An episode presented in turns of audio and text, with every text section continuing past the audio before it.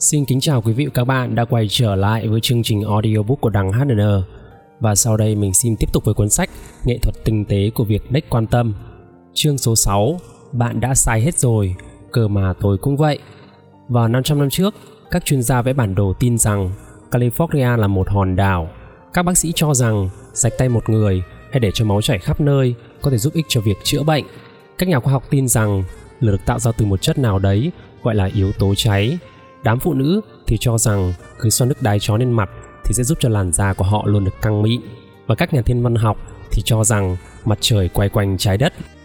Khi mà tôi còn là một cậu nhóc, tôi từng nghĩ rằng từ thường là dùng để chỉ một loại rau củ nào đó mà tôi không muốn ăn.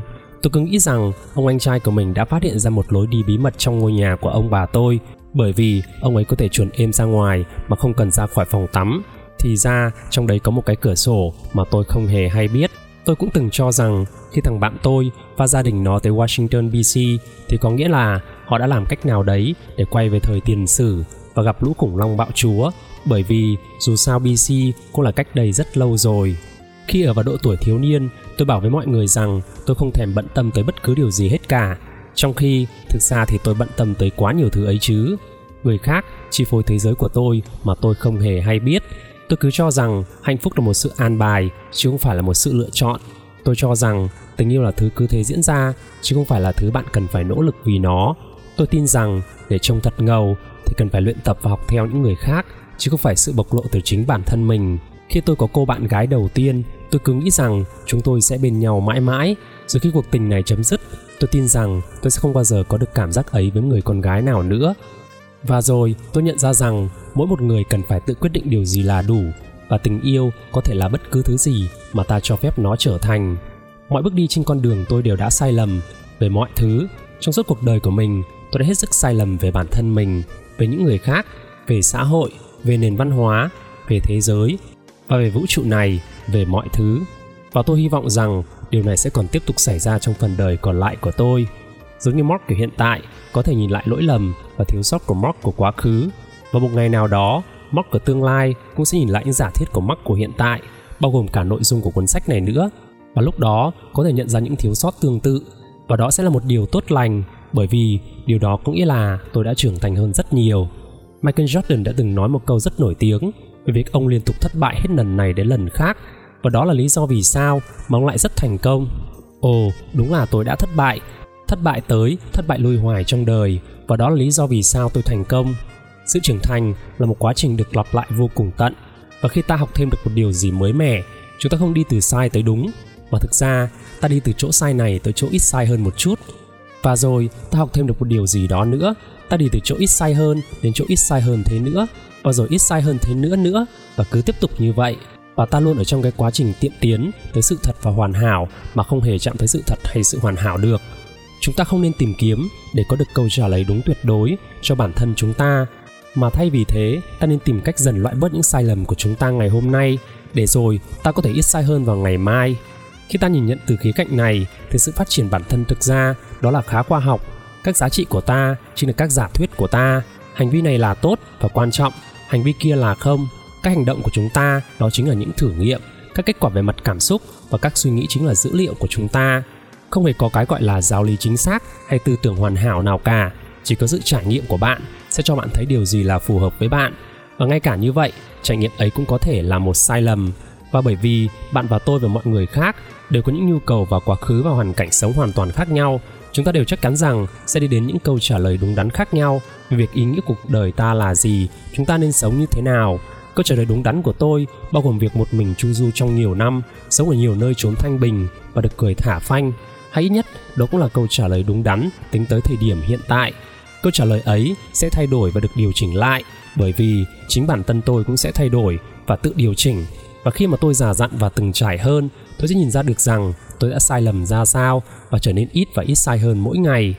Rất nhiều người bị ám ảnh quá với việc phải luôn luôn đúng trong cuộc đời của họ, và thành thử họ chưa bao giờ thực sự sống cả.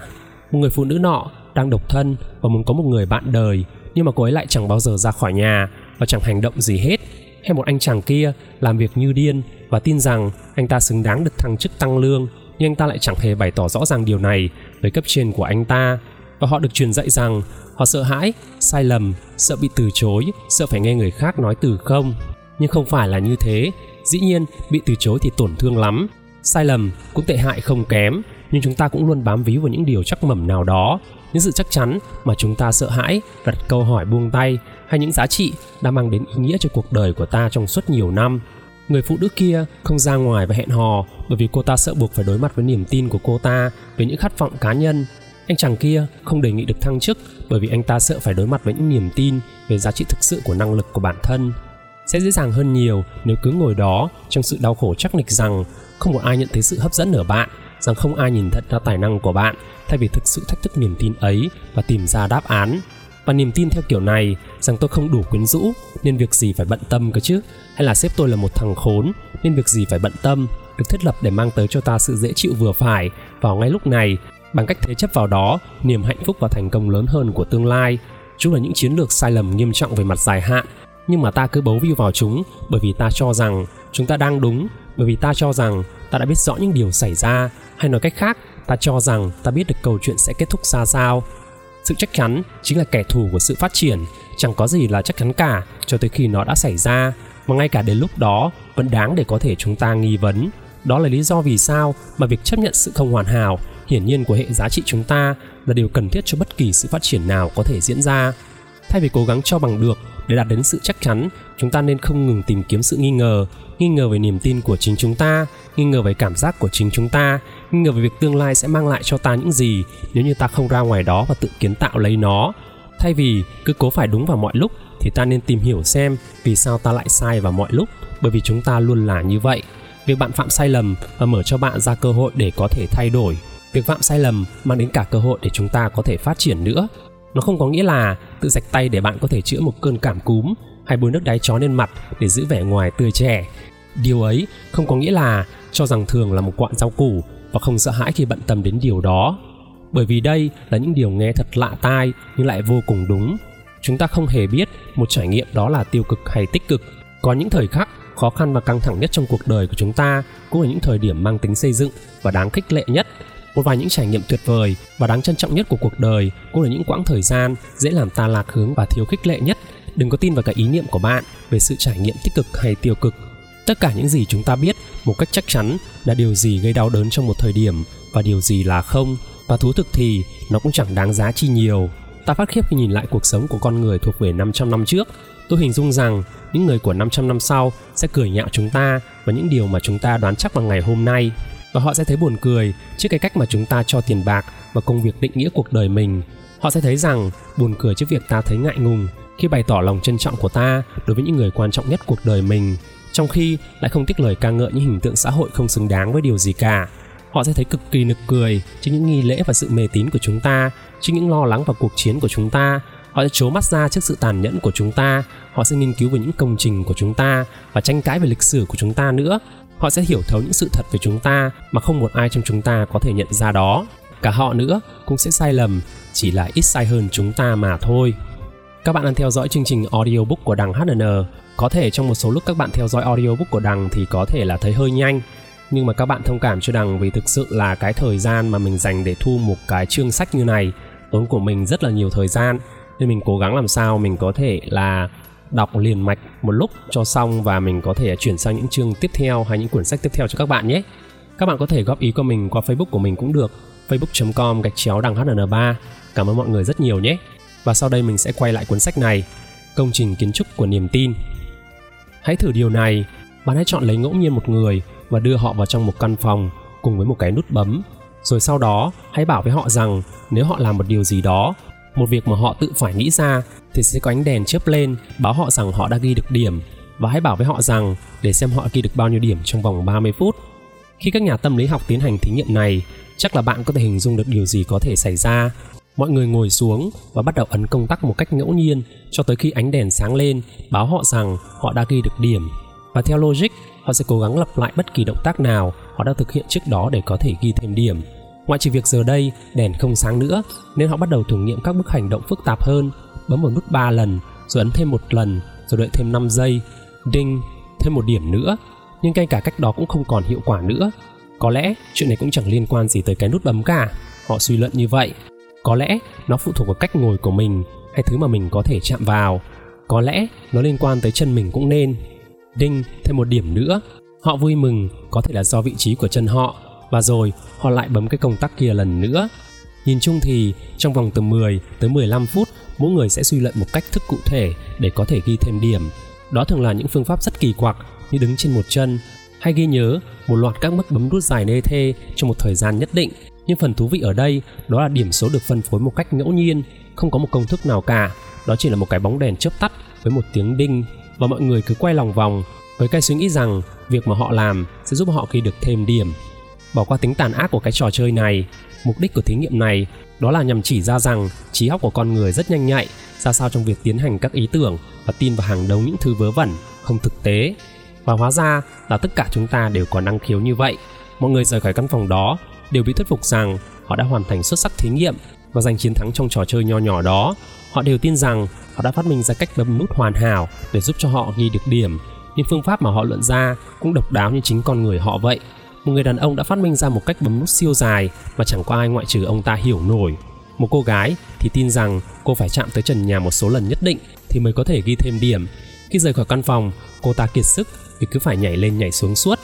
Trí não của chúng ta đó là những cỗ máy thâm độc. Điều mà ta hiểu như là thâm độc được sinh ra bởi sự liên tưởng của não bộ sau hai hay ba sự trải nghiệm. Ta ấn vào nút bấm, rồi ta thấy đèn sáng lên. Ta kết luận rằng cái nút bấm khiến cho đèn sáng lên.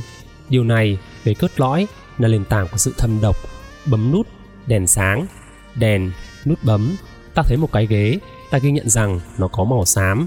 Trí não của ta sau đó sẽ vẽ ra mối liên hệ giữa màu sắc, đó là màu xám, và đối tượng đó là cái ghế, và hình thành ý nghĩa. Ghế thì có màu xám. Trí óc của chúng ta luôn luôn ồn ào, tạo ra ngày càng nhiều các mối liên hệ để giúp ta hiểu và kiểm soát môi trường xung quanh mình. Mọi thứ liên quan đến sự trải nghiệm của ta, cả ngoại cảnh và nội tại, đều hình thành từ những mối liên hệ và liên kết mới trong tâm trí của chúng ta. Mọi điều từ những ngôn từ trong trang sách này cho tới phương pháp ngữ pháp mà bạn sử dụng để giải nghĩa chúng, cho tới những suy nghĩ bậy bạ mà bạn rơi vào trong khi bài viết của tôi trở nên nhàm chán và lặp đi lặp lại. Mỗi một suy nghĩ, sự thôi thúc và quan điểm đều là kết quả của hàng ngàn trên hàng ngàn mối liên kết của các tế bào thần kinh bùng nổ trong sự tiếp hợp, đốt cháy bộ não của bạn trong ngọn lửa của tri thức. Nhưng vẫn còn đó hai vấn đề. Đầu tiên, bộ não của chúng ta là không hoàn hảo. Chúng ta thường nhầm lẫn về những gì chúng ta nhìn hay nghe thấy. Chúng ta quên mất sự việc và diễn giải sai các sự việc khá thường xuyên. Thứ hai, đó là một khi chúng ta đã tạo ra các ý nghĩa cho bản thân mình, bộ não của chúng ta sẽ được thiết kế để bám lấy cái ý nghĩa đó. Chúng ta nghiêng về cái ý nghĩa mà tâm trí của chúng ta tạo ra và ta không muốn bỏ qua nó. Ngay cả nếu như ta nhìn thấy những bằng chứng mà ta mâu thuẫn với cái ý nghĩa được tạo ra, ta vẫn thường phớt lờ nó và tiếp tục tin tưởng như cũ. Nghệ sĩ hài Emo Philip đã từng nói rằng: "Tôi từng cho rằng bộ óc của con người là cơ quan vĩ đại nhất trong cơ thể tôi. Rồi tôi nhận ra rằng ai đã nói với tôi điều này. Và điều không may là hầu hết những điều mà ta sẽ biết và tin vào là những sản phẩm của sự thiếu chính xác bẩm sinh và định kiến tồn tại trong bộ não của ta.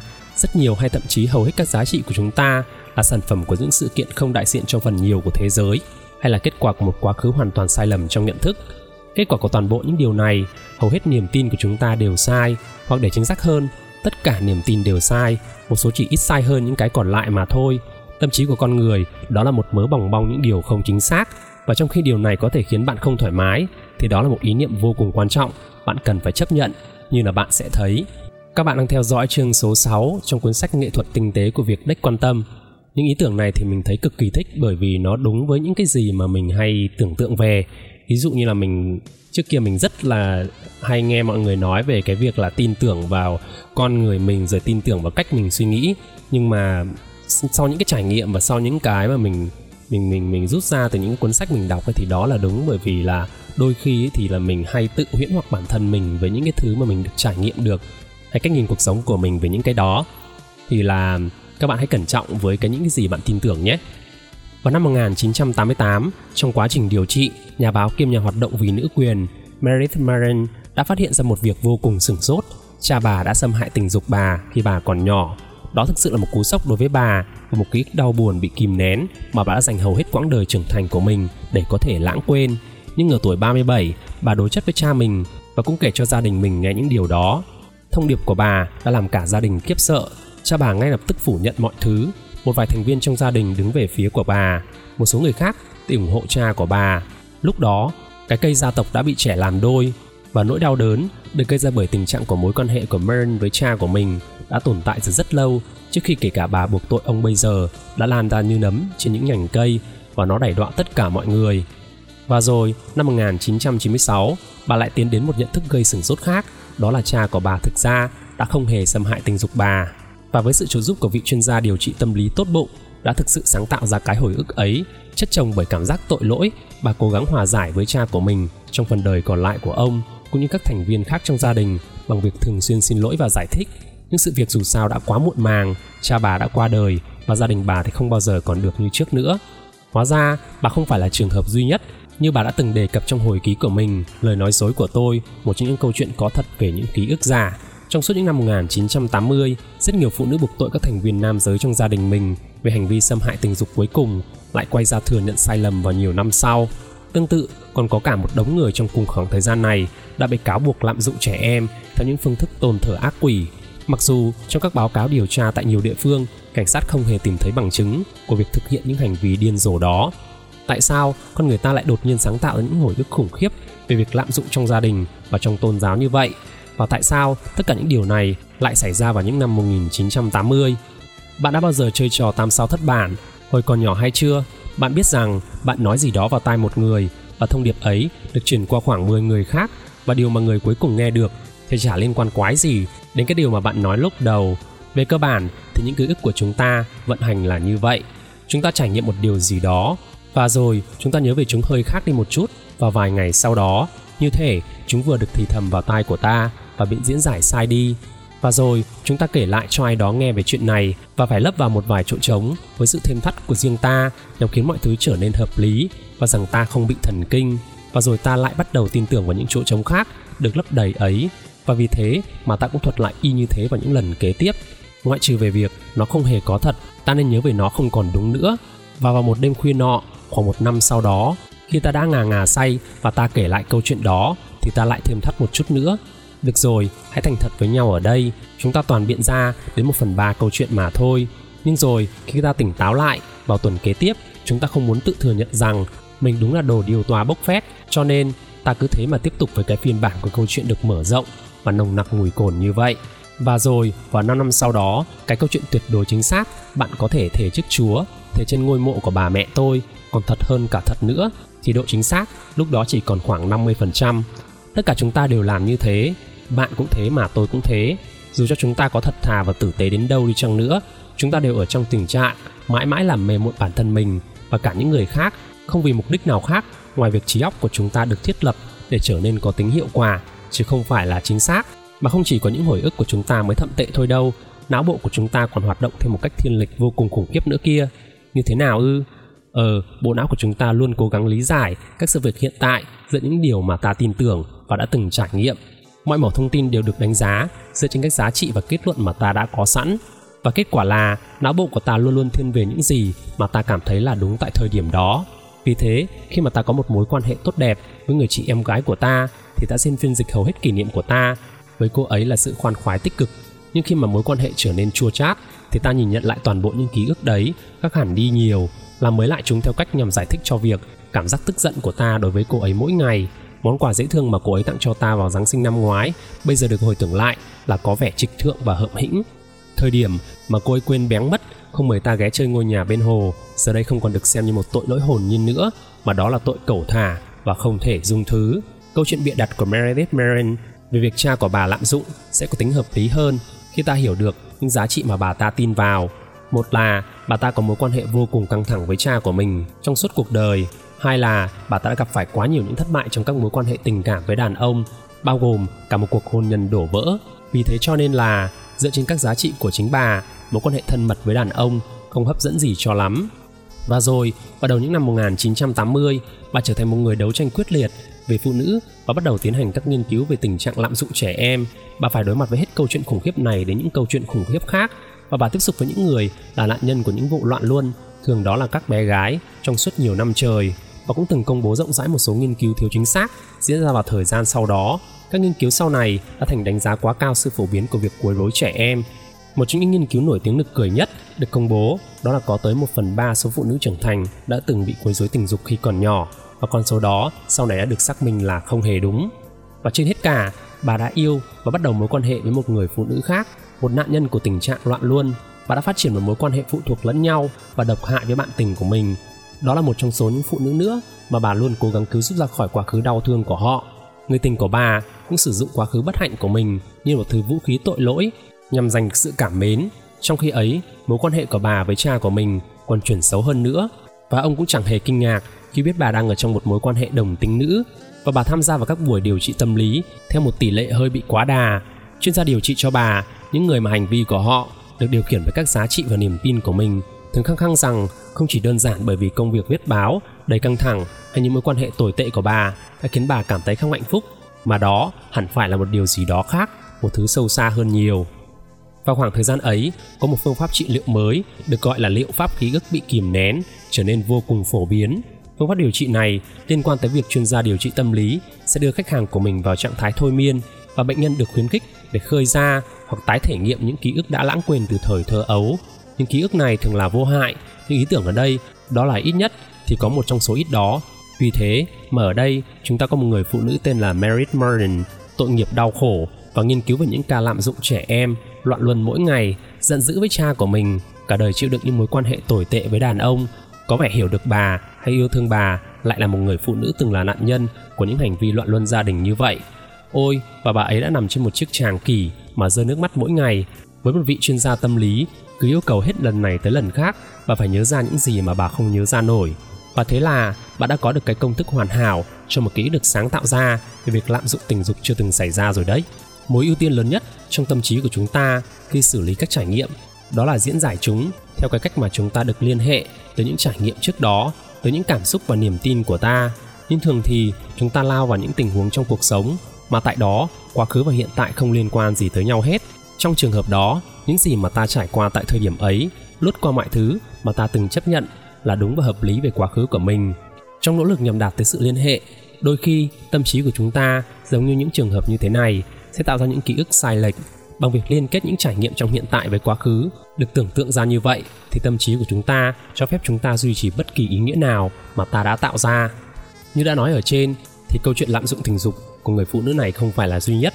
Thực ra, vào những năm một nghìn chín trăm tám mươi và đầu những năm một nghìn chín trăm chín mươi, đã có hàng trăm người vô tội từng bị buộc tội oan vì bạo lực tình dục dưới những hoàn cảnh tương tự như vậy. Rất có nhiều người trong số họ đã phải ngồi tù vì lẽ đó. Còn đối với những người không mấy hài lòng về cuộc đời mình, những sự diễn giải được khơi gợi ra như thế này, kết hợp với khả năng kích động quần chúng của giới truyền thông, thực sự đã có một cơn bệnh dịch về nạn lạm dụng tình dục và bạo hành ma quỷ diễn ra, và bạn cũng có thể là một nạn nhân trong đó, đã thúc đẩy tiềm thức của con người đánh lừa với những ký ức của bản thân đôi chút và lý giải những giày vò hiện tại của họ theo cái cách mà họ cho phép được trở thành nạn nhân và trốn tránh trách nhiệm. Liệu pháp ký ức bị kìm nén sau đó đóng vai trò như là một cách thức để khơi ra những khao khát trong tiềm thức và đưa chúng vào một dạng thức hữu hình của ký ức. Cái quá trình này và tình trạng tâm thức là hệ quả của nó trở nên phổ biến đến nỗi mà người ta đã đặt hẳn cái tên cho nó, hội chứng ký ức giả. Nó làm nên biến đổi cái cách thức mà các phiên tòa diễn ra. Hàng ngàn các chuyên gia điều trị tâm lý đã bị khởi kiện và tịch thu giấy hành nghề. Liệu pháp ký ức bị kìm nén không còn được sử dụng nữa mà đã bị thay thế bằng các phương pháp hiệu quả hơn. Những nghiên cứu gần đây chỉ càng thêm củng cố cái bài học đầy đau đớn tại thời điểm đó. Niềm tin của chúng ta có thể uốn nắn được, các ký ức của chúng ta hoàn toàn không đáng tin cậy. Rất nhiều câu danh ngôn nói với bạn rằng hãy tin vào bản thân, hãy tuân theo trực giác của bạn và toàn tập những thứ sáo rỗng nghe chừng hay hò khác. Nhưng có lẽ câu trả lời lại nằm ở chỗ này, đó là bớt tin tưởng bản thân bạn đi đôi chút. Xét cho cùng, nếu như trái tim và khối óc của chúng ta là không đáng tin cậy như vậy, thì có lẽ ta cũng đặt ra một nghi vấn nhiều hơn nữa cho những dự định và động cơ của chúng ta. Nếu như tất cả chúng ta đều sai lầm trong toàn bộ thời gian, vậy thì chẳng việc gì phải tự hoài nghi bản thân và nghiêm khắc thách thức niềm tin và giả định của chúng ta. Nếu như tất cả chúng ta đều sai lầm trong toàn bộ thời gian, vậy thì chẳng phải việc tự hoài nghi bản thân và nghiêm khắc thử thách niềm tin và giả định của chúng ta lại là con đường hợp lý duy nhất để tiến bộ hay sao? Điều này nghe qua có vẻ như thật đáng sợ và mang tính hủy hoại, nhưng thực ra nó hoàn toàn ngược lại đấy. Nó không chỉ là một trong những lựa chọn an toàn hơn mà còn mang tính giải phóng nữa. Các bạn đang theo dõi chương trình audiobook của Đặng hát en. Đây là một trong những cái dự án audiobook mà mình cực kỳ tâm huyết trong năm hai nghìn không trăm mười tám. Nên là nếu có điều kiện thì các bạn hãy giúp mình chia sẻ những cái video hay những cái audio mà các bạn cảm thấy hài lòng nhất cho những người xung quanh để hỗ trợ mình trong việc là đẩy những cái content như kiểu thế này cho các bạn trẻ nhé. Cảm ơn mọi người rất nhiều. sự nguy hiểm của tính chắc chắn thuần túy. Erin ngồi đối diện với tôi trong một nhà hàng sushi và cố gắng luận giải vì sao cô làng lại không tin vào cái chết. Đã gần ba tiếng trôi qua và cô chỉ ăn có đúng bốn miếng cơm, một quận dưa chuột, uống hết một chai rượu sake. Thực ra thì cô ta đang uống được gần nửa chai thứ hai rồi. Và lúc này là bốn giờ chiều của một ngày thứ ba. Tôi nào có mời cô ta tới đây. Cô ta tìm ra tôi qua mạng internet và phi thẳng tới đây để gặp tôi. Lại một lần nữa, cô ta đã từng làm như thế này trước đây. Bạn thấy đấy, Erin đang cố thuyết phục tôi rằng, bạn có thể thấy Erin đang thuyết phục tôi rằng mình có thể cứu người khác thoát khỏi cái chết, nhưng cô ta cũng khăng khăng rằng cô ta cần tới cả sự hỗ trợ của tôi nữa để có thể làm điều đó. Nhưng không phải là sự hỗ trợ theo kiểu hợp tác kinh doanh đâu. Nếu như mà cô ta cần những lời tư vấn về pê e hay gì đó thì chuyện ấy chỉ là chuyện nhỏ.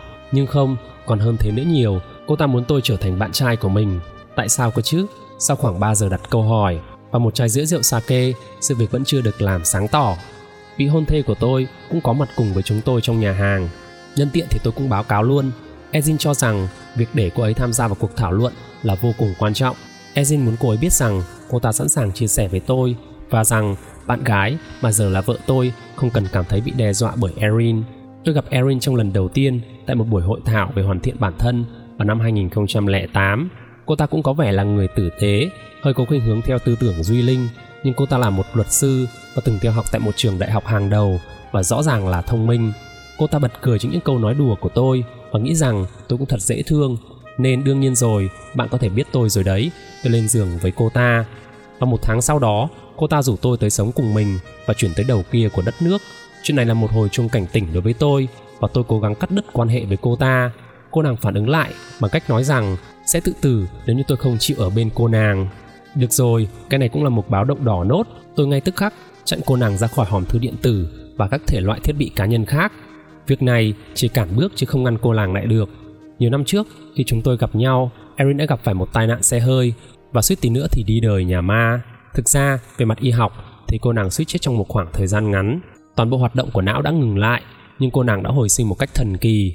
Và khi trở lại, cô nàng nói rằng mọi thứ đã hoàn toàn thay đổi. Cô nàng trở thành người tin vào tâm linh. Cô nàng bắt đầu có hứng thú và bắt đầu tin vào việc chữa trị bằng năng lượng và các thiên thần và tâm thức vũ trụ và bằng những lá bài tarot. Cô nàng cũng tin rằng mình được trở thành một người chữa bệnh và đọc được ý nghĩ và nhìn thấy tương lai của người khác.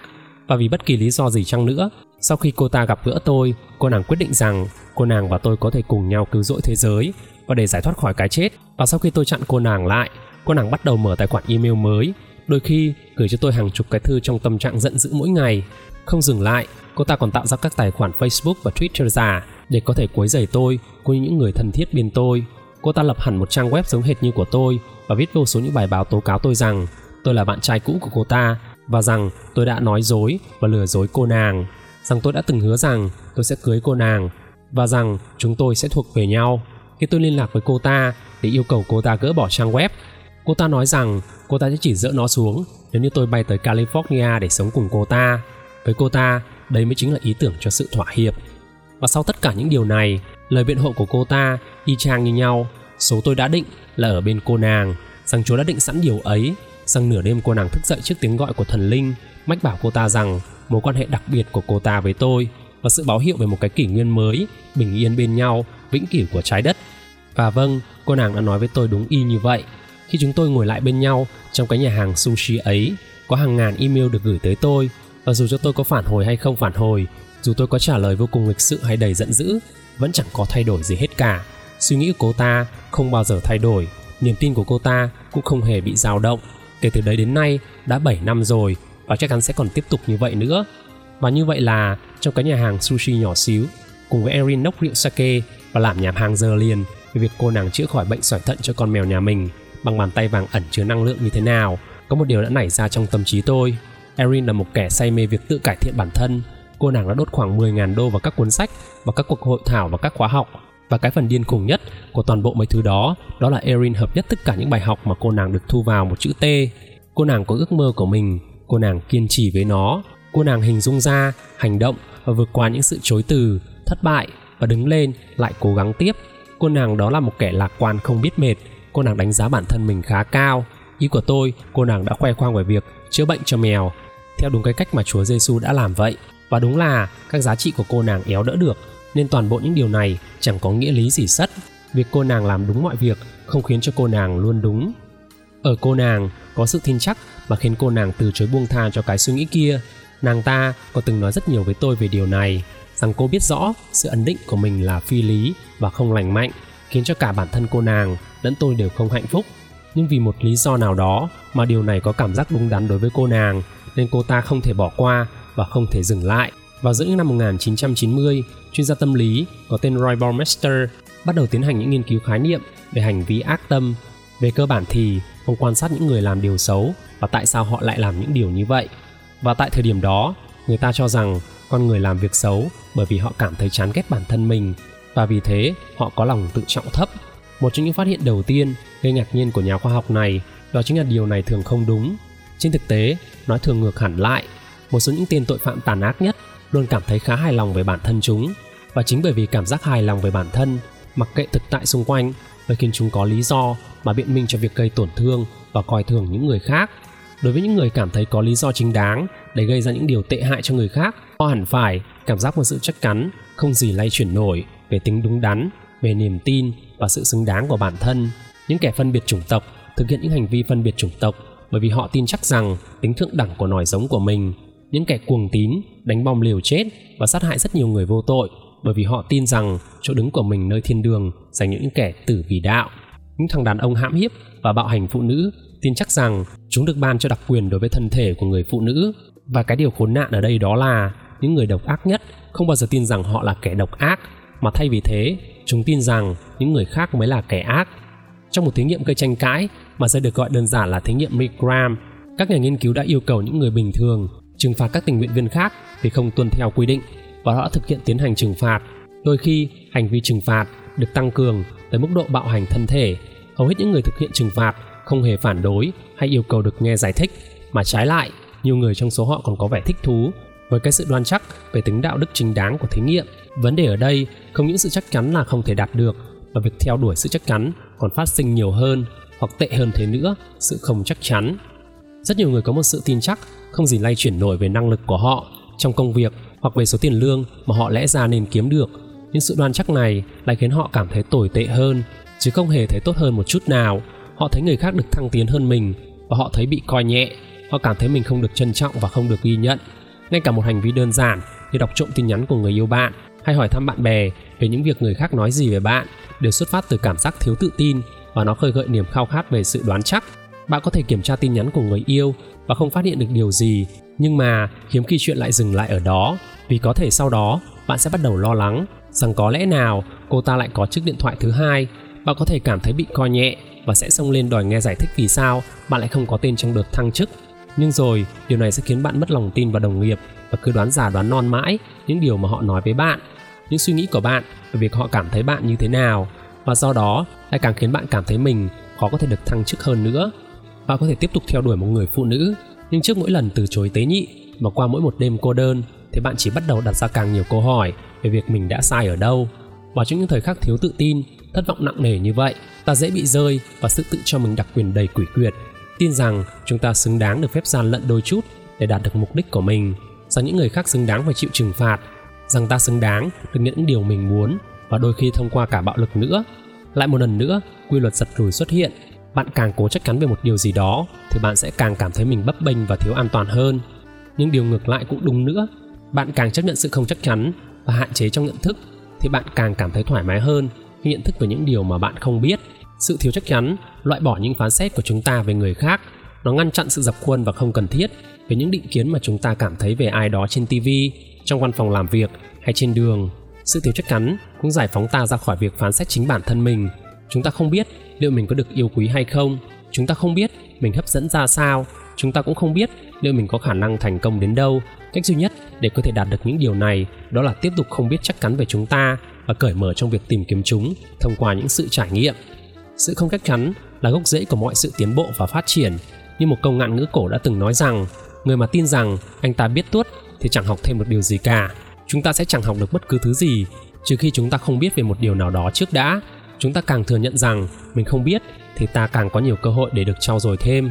Các giá trị của chúng ta là không hoàn hảo và thiếu hoàn thiện, và việc cho rằng chúng hoàn hảo hay hoàn thiện chính là việc đặt ta vào một nếp suy nghĩ võ đoán, đầy nguy hiểm, mà sẽ sản sinh ra cái cảm giác tự cho mình đặc quyền và trốn tránh trách nhiệm. Cách thức duy nhất để có thể giải quyết các vấn đề là đầu tiên cần phải thừa nhận rằng các hành động và niềm tin của ta vào lúc này là không hiệu quả và sai lầm. Sự cởi mở trước sai lầm phải có để mỗi sự thay đổi và phát triển được diễn ra. Trước khi ta có thể nhìn vào các giá trị và sự ưu tiên của mình và có thể thay đổi chúng cho tốt đẹp hơn, lành mạnh hơn, trước hết ta cần phải trở nên không chắc chắn về những giá trị của ta ở hiện tại. Chúng ta phải lột bỏ chúng đi trong trí óc, nhìn ra những sai lầm và thành kiến của chúng ta, nhìn ra chúng không phù hợp với phần còn lại của thế giới như thế nào, đối mặt với sự ngu dốt của ta và thừa nhận chúng, bởi vì sự dốt nát của ta còn lớn hơn cả chúng ta nữa. Chào các bạn, rất cảm ơn các bạn đang nghe đến phần này của cuốn sách. À, có thể là hơi khó hiểu một chút đúng không? Nhưng cái phần này là phần cực kỳ hay, nói về cái việc mà chúng ta không hề chắc chắn về những cái việc mà chúng ta làm. Đó là lý do tại sao trong mọi lĩnh vực hay trong bất kỳ một cái uh, việc mà các bạn học thì các bạn càng học thì các bạn sẽ càng thấy mình thiếu hoàn thiện bản thân. Và các bạn có thể thấy rằng trong cái xã hội của chúng ta sẽ tồn tại những người mà kiểu lúc nào họ nghĩ rằng họ giỏi rồi và họ không ngừng trau dồi nữa. Đấy là mình nghĩ, đấy là một cái điều mà mình mình thấy rằng là cái cuốn sách nó đang đề cập đến cái vấn đề cực kỳ đúng luôn. Bởi vì ở cái độ tuổi của mình, khi mà mình thấy rất nhiều bạn đã ngừng trau dồi, ngừng học tập khi mà họ bước chân ra khỏi trường đại học và họ dừng cái việc học họ lại trong khi mà họ đã kiếm được tiền và họ dành toàn bộ thời gian để họ ăn chơi. Nhưng mà chúng ta phải nghĩ rằng là cái việc học và cái việc trau dồi thêm những cái kiến thức mới ở những lĩnh vực mới thì chúng ta không được ngừng lại nhé. Và đó cũng lý do tại sao mà mình làm những cái chương trình audiobook như này. Đó là những lý do tại sao mà mình có thể làm những cái kênh tiếng Anh để mình có thể là chia sẻ với các bạn về cái hành trình học hỏi của mình. Thì mình nghĩ rằng cái việc học hỏi là chúng ta không nên dừng lại, vì và cái việc mà chúng ta đọc những cuốn sách và chúng ta học thêm, học hỏi thêm từ những cái kiến thức ở bên ngoài sẽ có thể là hỗ trợ trong chúng ta trong cái việc phát triển bản thân chúng ta để trở thành những cái người mà có ích hơn đối với xã hội này. Sau đây mình sẽ tiếp tục với cuốn sách về định luật của Manson về sự lảng tránh. Có thể bạn đã từng nghe qua định luật của Parkinson, công việc luôn tự mở rộng ra để chiếm đủ thời gian được ấn định cho nó. Bạn cũng từng nghe tới định luật của Murphy, nếu một điều xấu có thể xảy ra, nó sẽ xảy ra và vào thời điểm tệ nhất có thể. À, lần tới, nếu có góp mặt trong một bữa tiệc rượu thời thượng, bạn muốn gây ấn tượng với ai đó, bạn hãy thử áp dụng định luật của Manson về sự lảng tránh lên họ nhé. Thứ gì càng đe dọa tới bản ngã của bạn thì bạn sẽ càng lảng tránh nó. Điều đó có nghĩa là thứ gì càng có nguy cơ khiến bạn thay đổi cách nhìn nhận về bản thân, cách bạn tin về việc chính mình thành công hay thất bại, cách bạn nhìn nhận mình sống ra sao với hệ chân giá trị của mình, thì bạn sẽ càng lảng tránh việc thực hiện điều đó. Việc biết rằng bạn hòa hợp ra sao trong cái thế giới này mang lại một cảm giác dễ chịu nhất định. Bất cứ điều gì làm lung lay cái sự dễ chịu ấy, ngay kể cả khi nó có khả năng khiến cho cuộc đời bạn tốt đẹp hơn, thì vốn dĩ đã đáng sợ. Định luật Manson được áp dụng với cả những điều tốt lẫn điều xấu trong cuộc sống. Việc làm ra hàng triệu đô cũng đe dọa bản ngã của bạn, như là việc bạn mất sạch tiền vậy. Việc trở thành một ngôi sao nhạc rock cũng đe dọa bản ngã của bạn, như khi bạn bị mất việc vậy. Đó là lý do vì sao mà con người ta lại sợ hãi trước thành công đến như vậy. Vì nó cũng có cùng lý do với nỗi sợ hãi của họ trước thất bại. Nó đe dọa họ tin rằng bản thân họ là ai. Bạn lảng tránh việc viết ra cái kịch bản phim mà bạn luôn mơ tưởng tới, bởi vì nếu làm như vậy sẽ dấy lên câu hỏi về bản ngã của bạn. Với tư cách là một chuyên viên tính toán bảo hiểm có đầu óc thực tế, bạn lảng tránh việc nói chuyện với chồng mình về việc trở nên đam mê hơn trong phòng ngủ, bởi vì cuộc nói chuyện như vậy sẽ thách thức bản ngã của bạn trên cương vị một người đàn bà ngoan hiền đức độ. Bạn lảng tránh việc nói chuyện với bạn mình rằng bạn không muốn gặp lại anh ta nữa, bởi vì việc kết thúc tình bạn sẽ mâu thuẫn với việc bản ngã của bạn như là một con người tử tế vị tha. Chúng ta khăng khăng bỏ qua những cơ hội tốt và quan trọng bởi vì chúng đe dọa sẽ thay đổi cách ta cảm nhận và đánh giá về chính bản thân mình. Chúng đe dọa các hệ giá trị mà ta đã lựa chọn, mà đã học cách để sống theo đó. Tôi có một người bạn, suốt một thời gian dài ơi là dài, cứ nói mãi về việc đưa các tác phẩm nghệ thuật của mình lên mạng và cố gắng trở thành một họa sĩ chuyên nghiệp, hay ít nhất là bán chuyên. Anh ta nói về cái kế hoạch này nhiều năm và anh ta cũng tiết kiệm đủ tiền rồi, mà anh ta còn xây dựng được cả vài trang web khác nhau nữa và đăng tải các tác phẩm của mình lên đó nữa. Nhưng anh ta chưa từng công bố chúng. Anh ta luôn luôn có một vài lý do nào đó. Độ phân giải của các tác phẩm không được tốt. Anh ta vừa mới vẽ được mấy bức còn ổn hơn. Hay hiện tại, anh ta không ở vị thế có thể dành toàn bộ thời gian cho việc này. Năm tháng trôi qua và anh ta không bao giờ có thể từ bỏ được công việc chính của mình. Tại sao lại như vậy? Tại bởi vì cho dù nó có tư tưởng đến việc kiếm sống bằng các tác phẩm nghệ thuật, thì khả năng thực tế của việc trở thành một họa sĩ mà không ai khoái đáng sợ hơn rất rất nhiều so với việc tiếp tục là một họa sĩ mà chưa ai từng biết tới. Ít nhất thì anh ta cũng từng thoải mái và đã quá quen với việc là một họa sĩ mà chưa ai từng biết tới. Tôi còn có một thằng bạn khác là một tay mê tiệc tùng, luôn ra ngoài kia bia rượu và tán tỉnh đám đàn bà con gái.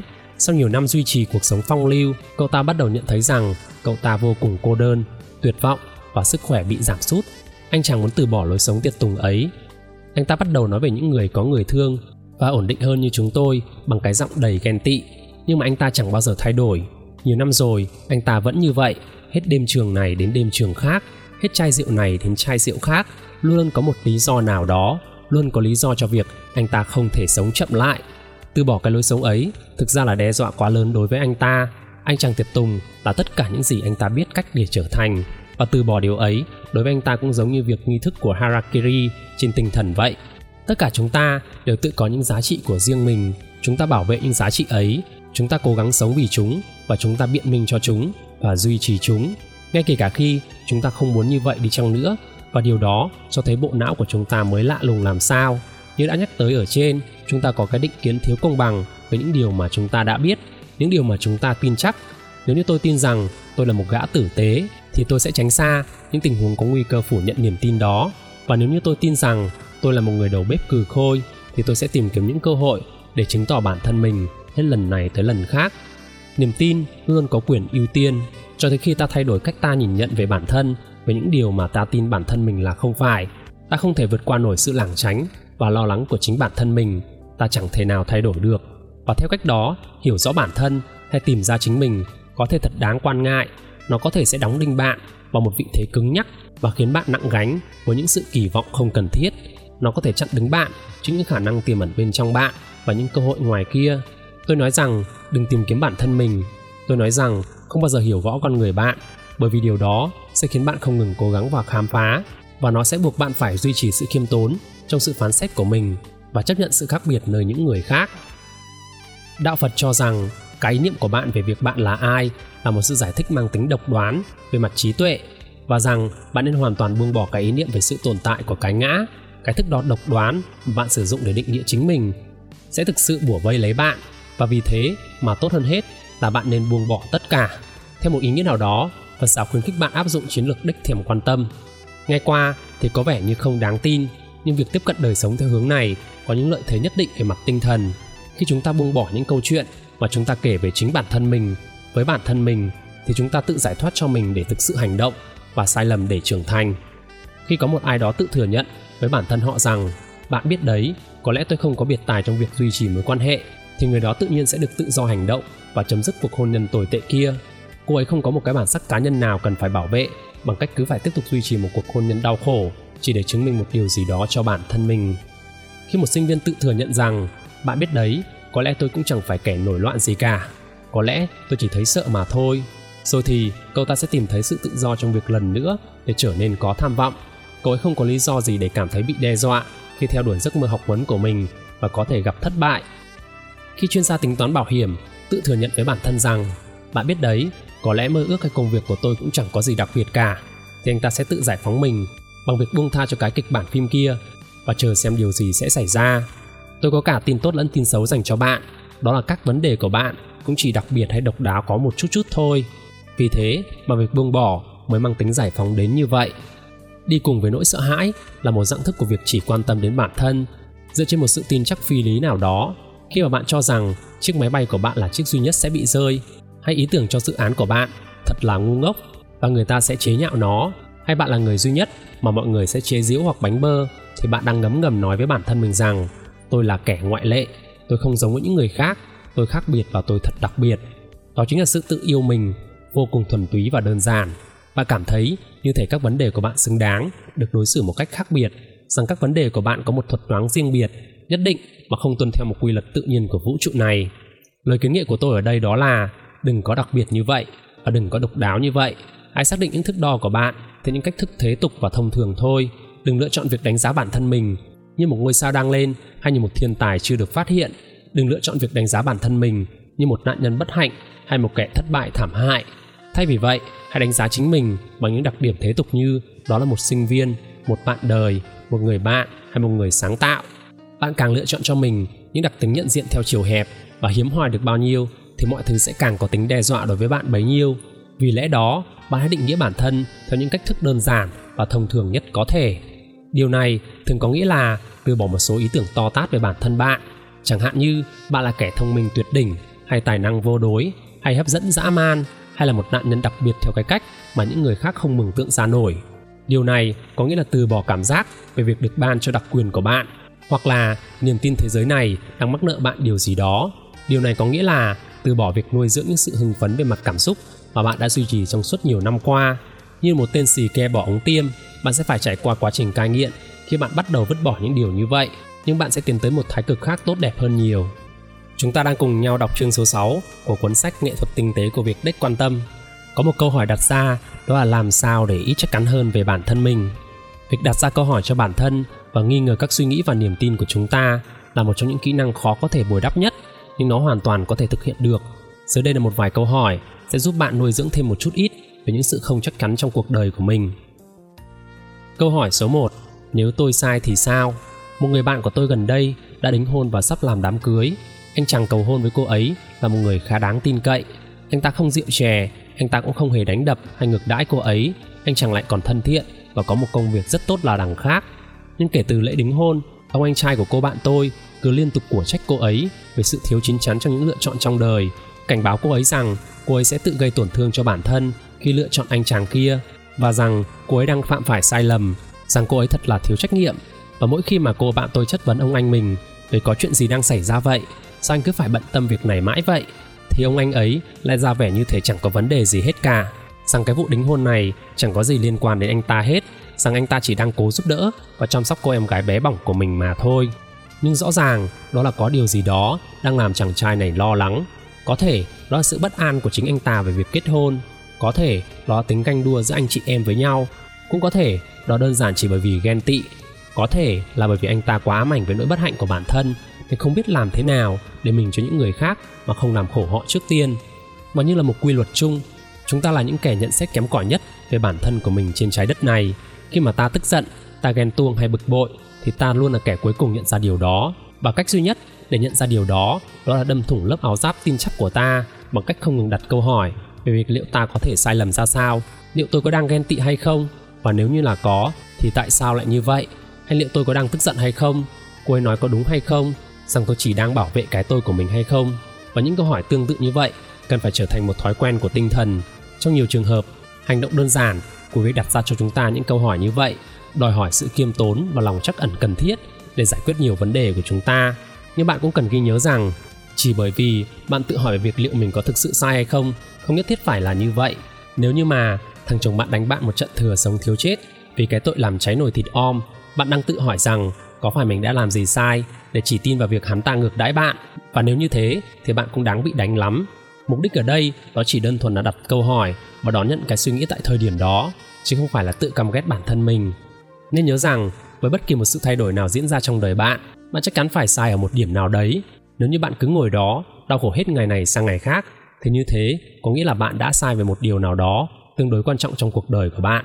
Cho tới khi bạn có thể tự đặt ra câu hỏi cho mình để có thể tìm ra nó thì nó sẽ chẳng có điều gì thay đổi hết. Câu hỏi số hai. Việc tôi sai có nghĩa là gì? Rất nhiều người có thể đặt ra cho mình câu hỏi rằng liệu họ có sai hay không, nhưng chỉ một số rất ít mới có thể tiến hành một bước nữa, đó là thừa nhận việc họ sai có nghĩa là gì. Đó là bởi vì ý nghĩa tiềm ẩn đằng sau cái sai lầm của chúng ta thường rất đau đớn. Nó không chỉ đòi hỏi việc ta đặt nghi vấn về các giá trị của mình, mà còn buộc ta phải xét xem một giá trị trái ngược khác biệt sẽ trông như thế nào. Aristotle từng viết rằng chỉ có một tâm trí được rèn luyện mới có khả năng đón nhận một suy nghĩ mà mình không thừa nhận nó. Việc có thể nhìn nhận và đánh giá các giá trị khác nhau mà không cần thiết phải áp dụng chúng có lẽ là kỹ năng chính yếu nhất trong việc thay đổi cuộc đời một ai đó theo hướng có ý nghĩa. Còn đối với người anh trai của bạn tôi, câu trả lời mà anh ta nên đặt ra cho bản thân đó là điều này có ý nghĩa là gì nếu như tôi đã sai về đám cưới của em gái mình. Thường thì câu trả lời dành cho một câu hỏi như vậy khá là thẳng thắn và giống như mình đúng thật là một thằng khốn ích kỷ, bất an và tự yêu mình. Nếu như anh ta đã sai và việc đính hôn của cô em gái là hoàn toàn bình thường và lành mạnh thì đáng chúc mừng, không có cách nào giải thích được cho thái độ của anh ta hơn bởi vì sự bất an và các giá trị hỗn loạn của chính anh ta. Anh ta cho rằng mình biết được điều gì là tốt nhất cho cô em gái và rằng cô ấy không thể tự mình đưa ra những quyết định quan trọng trong cuộc sống. Anh ta cho rằng mình có quyền và có trách nhiệm phải quyết định thay em gái. Anh ta đoán chắc rằng mình đã đúng và tất cả những người khác hẳn đã sai. Ngay kể cả một khi được làm sáng tỏ, dù cho là đối với ông anh trai của cô bạn tôi hay là bản thân chúng ta rất khó để có thể thừa nhận việc tự cho mình đặc quyền như vậy. Nó sẽ khiến chúng ta đau đớn. Vì thế mà rất ít người đặt ra những câu hỏi khó khăn, nhưng việc đề ra câu hỏi là cần thiết cho việc tiếp cận những vấn đề cốt lõi, thúc đẩy hành vi ích kỷ của anh ta và của cả chúng ta nữa. Câu hỏi số ba, liệu việc sai lầm có khả năng tạo ra một vấn đề tốt đẹp hay tồi tệ hơn so với vấn đề hiện tại của tôi, vì bản thân tôi và cả những người khác hay không?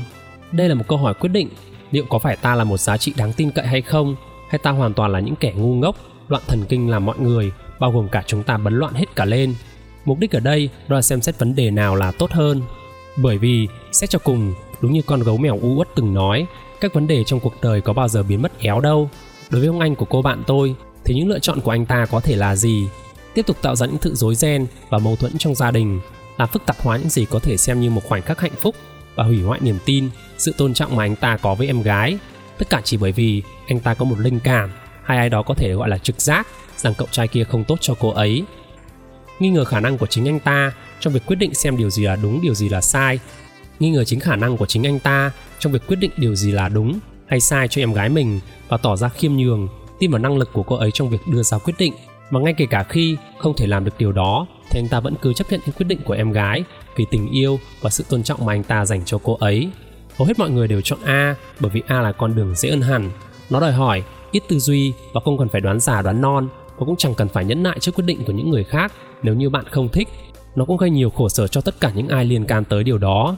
Chỉ có lựa chọn B mới duy trì được mối quan hệ lành mạnh và hạnh phúc giữa sự tin tưởng và tôn trọng. Chỉ có lựa chọn B mới buộc mọi người phải luôn khiêm nhường và thừa nhận sự ngu dốt của mình. Chỉ có lựa chọn B mới cho phép mọi người vượt lên trên sự bất an của bản thân và nhận ra những tình huống mà ở đó họ đã hành xử bốc đồng hay thiếu công bằng hoặc ích kỷ ra sao. Nhưng lựa chọn B thì thật khó khăn và đau đớn, vì vậy hầu hết mọi người không chọn nó. Ông anh của cô bạn tôi, khi phản đối lấy linh hồn của cô ấy, đã bước vào một cuộc đấu tranh tưởng tượng với chính bản thân anh ta. Chắc chắn rằng anh ta tin rằng mình đang cố gắng bảo vệ cô em gái của mình, nhưng như ta có thể thấy rằng niềm tin là thứ mang tính độc đoán.